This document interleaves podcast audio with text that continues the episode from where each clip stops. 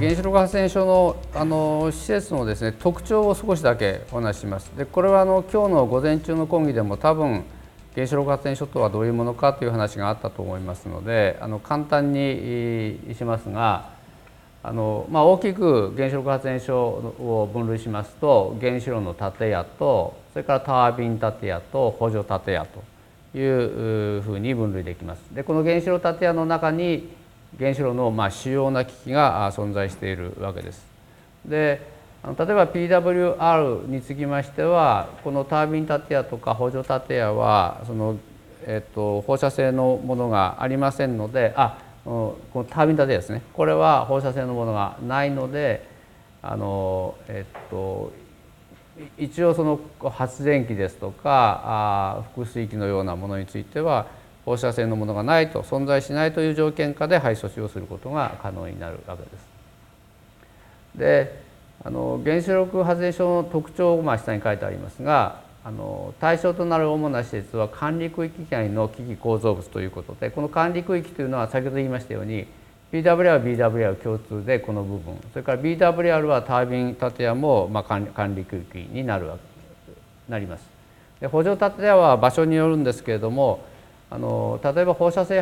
廃棄物の処理建屋なども補助建屋ですのでこういったものについては管理区域として扱う必要がある場所です。それから露心部と他の領域では放射能レベルが大きく異なるこれがあの施設の大きな特徴です。で露心部については非常にレベルが高いんですがそれ以外の部分につくとかなりそのレベルが低くてただしあのその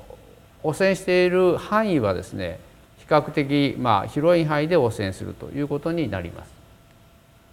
で解体で、えー、作業で発生する放射性廃棄物は3種類に分類ということでこの放射のレベルによって分類されるわけですけれどもこれは後で、えー、お話しします。それからあの解体作業で発生する放射性廃棄物の割合は 3%, 3程度ということであの要するに発電所全体から見ますと放射性の廃棄物となるものは非常に少ない量であるということが言えます。でこれはその PWR と BWR なんですけれどもその特徴というか非常にその施設の特徴を簡単にまとめるとこんなふうになります。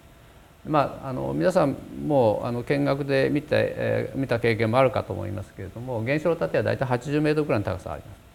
それからその中にあの原子炉圧力容器が入ってるんですけどこれは大体700トンくらいあります。からタービンと発電機これを合わすと1万1,000トンくらいの重量になります。それから敷地全体は大体東京ドームグラウンドくらいです。でその中にこういっぱいその機器があるんですけれども、まあ、これ主要な機器なんですけれども熱交換器だとかポンプだとか配管こういったものが主要なあの機器になります。でこういったものを配送しの時には汚染したものとそうでないものを分離して、えー、放射性のものは少し細かくして容器に収納できるような形で、えー、まあ、あの廃棄物とするというそういうことが大切になります。でその放射能レベルがどどんなふうになっているかというのをですねあのここに示したものなんですけれどもこの前にその、えっと、原子炉運転を終了した後原子力発電所の中には放射能が存在するんですがその起源がですね大きく分けて2つに分けることができます。で1つはあの中性子と運転中ですね。運転中に中性子と反応して、えー、放射化したもの。これを放射化放射能と一般的に言いますけどそのもの。それからもう一つが放射化した材料が冷却系の機器に付着あるいは反応することによってその機器を汚染したものこれを汚染放射能と言ってるんですけれども、まあ、こんな2つに分けることができます。で主要な各種はここにあるあるんですけれどもこのレベルを見てみますと先ほど言ったようにそのレベルが高い部分これはあの炉内構造物の一部です。でそれ以外のものについてみると、まあ、原子力圧力容器のその炉心部につきましては一時一部このレベルが高いものとして分類することができるんですけれどもここんなような機器があの、えーと、一応放射性廃棄物になります。でその放射性廃棄物については、まあ、さっきちょっと述べましたが我が国では3つに分けて考えています。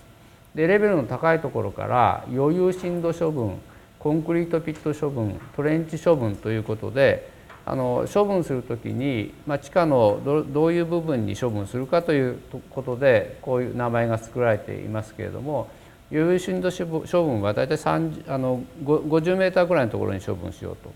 とコンクリートピット処分はほとんど地表なんですけれどもコンクリートコンクリートであの壁を作って処分しよう